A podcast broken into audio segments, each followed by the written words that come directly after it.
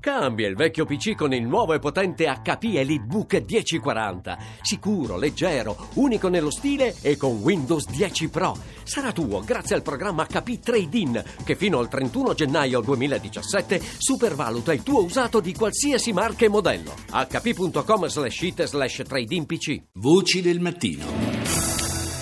Iniziamo allora dal, dal, dal, dal parlare del, dei nativi americani, perché in questi giorni, lo avrete anche sentito nel corso anche dei nostri giornali radio, eh, c'è stata una decisione, o meglio l'amministrazione Obama ha bloccato la costruzione di un oleodotto in North Dakota, una decisione questa che potrebbe essere rovesciata appena Donald Trump entrerà in carica. In quel territorio, del North Dakota, ci vivono ancora i nativi americani. Noi abbiamo oh, rintracciato, adesso torniamo in Italia, perché abbiamo rintracciato colui che può essere considerato l'unico vero indiano che vive in Italia, eh, vive e opera alla periferia di eh, Firenze, è un avvocato, un antropologo e si chiama Alessandro Martire che adesso è in linea con noi. Buongiorno avvocato.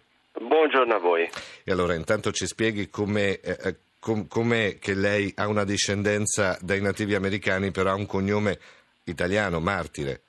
Sì, dunque, io sono Alessandro Martire, nato in Italia, andai a vivere tra i Lakota Sioux nel 1982 sono rimasto con loro per dieci anni in riserva, quindi sono stato adottato da due famiglie importanti, Crodog sì. e Brinks Plenty, e poi ho cominciato a lavorare per loro volontà rappresentandoli in Italia e in Europa presso l'Alto Commissariato dei diritti dell'uomo. L'Italia, grazie al lavoro legale che è stato fatto dal mio ufficio, ha stipulato oltre 45 protocolli di amicizia che riconosce il Lakota come nazione, ha instaurato rapporti internazionali e quindi io opero il lavoro come ovviamente gratuitamente per il certo, popolo certo, che qui certo. rappresento, eh, che sono, come lei ha detto, i Lakota Sioux, i discendenti dei famosi capi Toro Seduto e Cavallo Pazzo. Ecco, a noi è piaciuto molto partire da una notizia di attualità, poi però per centrare l'attenzione sui nativi americani, che sono comunque una comunità ormai molto piccola che a volte eh, ha una marginalità nella storia, nella grande storia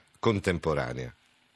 Sì, esatto. Eh, I nativi americani consideri che all'arrivo di Colombo, come scrive il mio antenato Pietro Martire d'Anghiera nel Deorbe Novo, erano stimati dai 60 ai 70 milioni di persone dall'Alaska alla Terra del Fuoco. Sì, 500 sì. anni sono stati ridotti a circa 2 milioni, 2 milioni e mezzo. I Lakota Sioux in particolare, quelli di cui lei ha parlato in apertura di programma per la protesta in Nord Dakota, sono una delle minoranze etniche all'interno di una delle nove riserve, che è quella degli Ankpapa Sioux. Gli Ankpapa era la banda di Toro Seduto che appunto sono dislocati oggi geograficamente nello Stato americano del Nord Dakota, costituendo una minoranza etnica.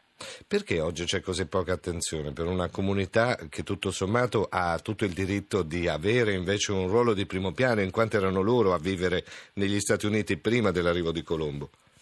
Eh beh, perché questo è una spina nel fianco per i governi americani, lo è sempre stato dalle amministrazioni degli anni 30, amministrazione Hoover, Nixon, gli anni 70 del Vietnam con l'occupazione di Wounded Knee. Gli indiani d'America hanno sempre cercato di lottare per riappropriarsi della loro tradizione culturale, storica, sociale, di riavere un ruolo nella eh, American Melting Pot, aspetto molto difficile anche perché questo comporta degli impegni di bilancio del governo americano importanti per la sanità, per le case, per l'istruzione da destinare alle riserve in base ai vecchi trattati eh, 1851 e 1868 di Fort Laramie e quindi questo è comunque un, un qualcosa che all'amministrazione americana eh, pesa. Oggi più che mai, per quello sì. che ha detto lei dell'oleodotto.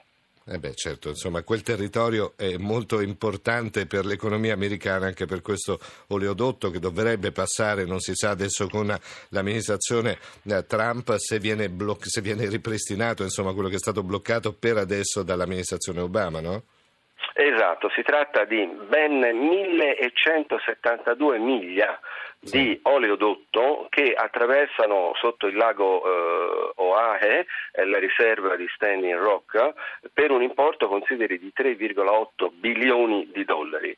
Ora la eh, compagnia texana che è la Energy Transfer Partners LP, di cui Donald Trump ha una cointeressenza, è la, la multinazionale che ha creato questo immenso, eh, gigantesco oleodotto che attraversa molti stati americani e che, come è stato detto in trasmissione, eh, va a poter essere un potenziale pericolo per l'impatto ambientale per la fuoriuscita del greggio che si potrebbe certo, verificare, certo, certo. perché andrebbe ad inquinare il fiume Missouri, e non solo il fiume, ma anche i territori dove vivono non solo gli indiani, che sono, come si è detto, una minoranza, ahimè, oggi, ma anche oltre 17 milioni di cittadini americani.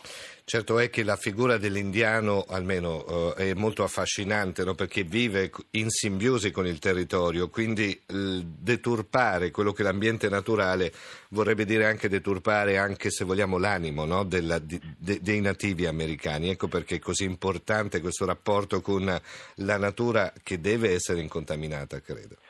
Senz'altro, Il, un tempo come oggi i nativi americani, non solo i Lakota Sioux che io rappresento, ma tutti si consideravano non i proprietari di un territorio, ma i custodi di un territorio. Eh sì. eh, noi siamo ospiti su questa terra, siamo ospiti di un ecosistema che se alterato può creare tutta una serie di gravissime complicazioni come stiamo vedendo. D'altra parte i grandi della terra si riuniscono periodicamente per cercare di trovare oggi delle soluzioni ai disastri che lo stesso uomo con la sua industrializzazione ha fatto per il mero profitto. Eh, lo stesso capo della Chiesa cristiana cattolica, il Papa, Papa Francesco, ha ricavato più volte all'attenzione sul, sulla madre terra chiamandola proprio madre terra. Eh, Quindi il certo, Papa certo. utilizza una terminologia propria usata ormai da migliaia di anni dai popoli aborigeni del continente della tartaruga, perché così noi ci definiamo. Ma è quello l'affascinante, cioè guardare a popolazioni del passato per capire che in fondo noi con le nostre tecnologie e con la voglia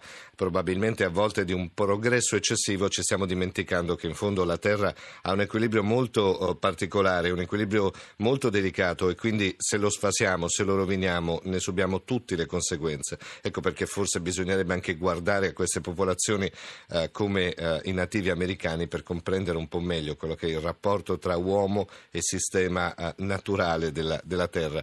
Io ringrazio Alessandro Martire per essere stato con noi, le auguro buona giornata, avvocato. Grazie. A voi, buona giornata e grazie, buon proseguimento.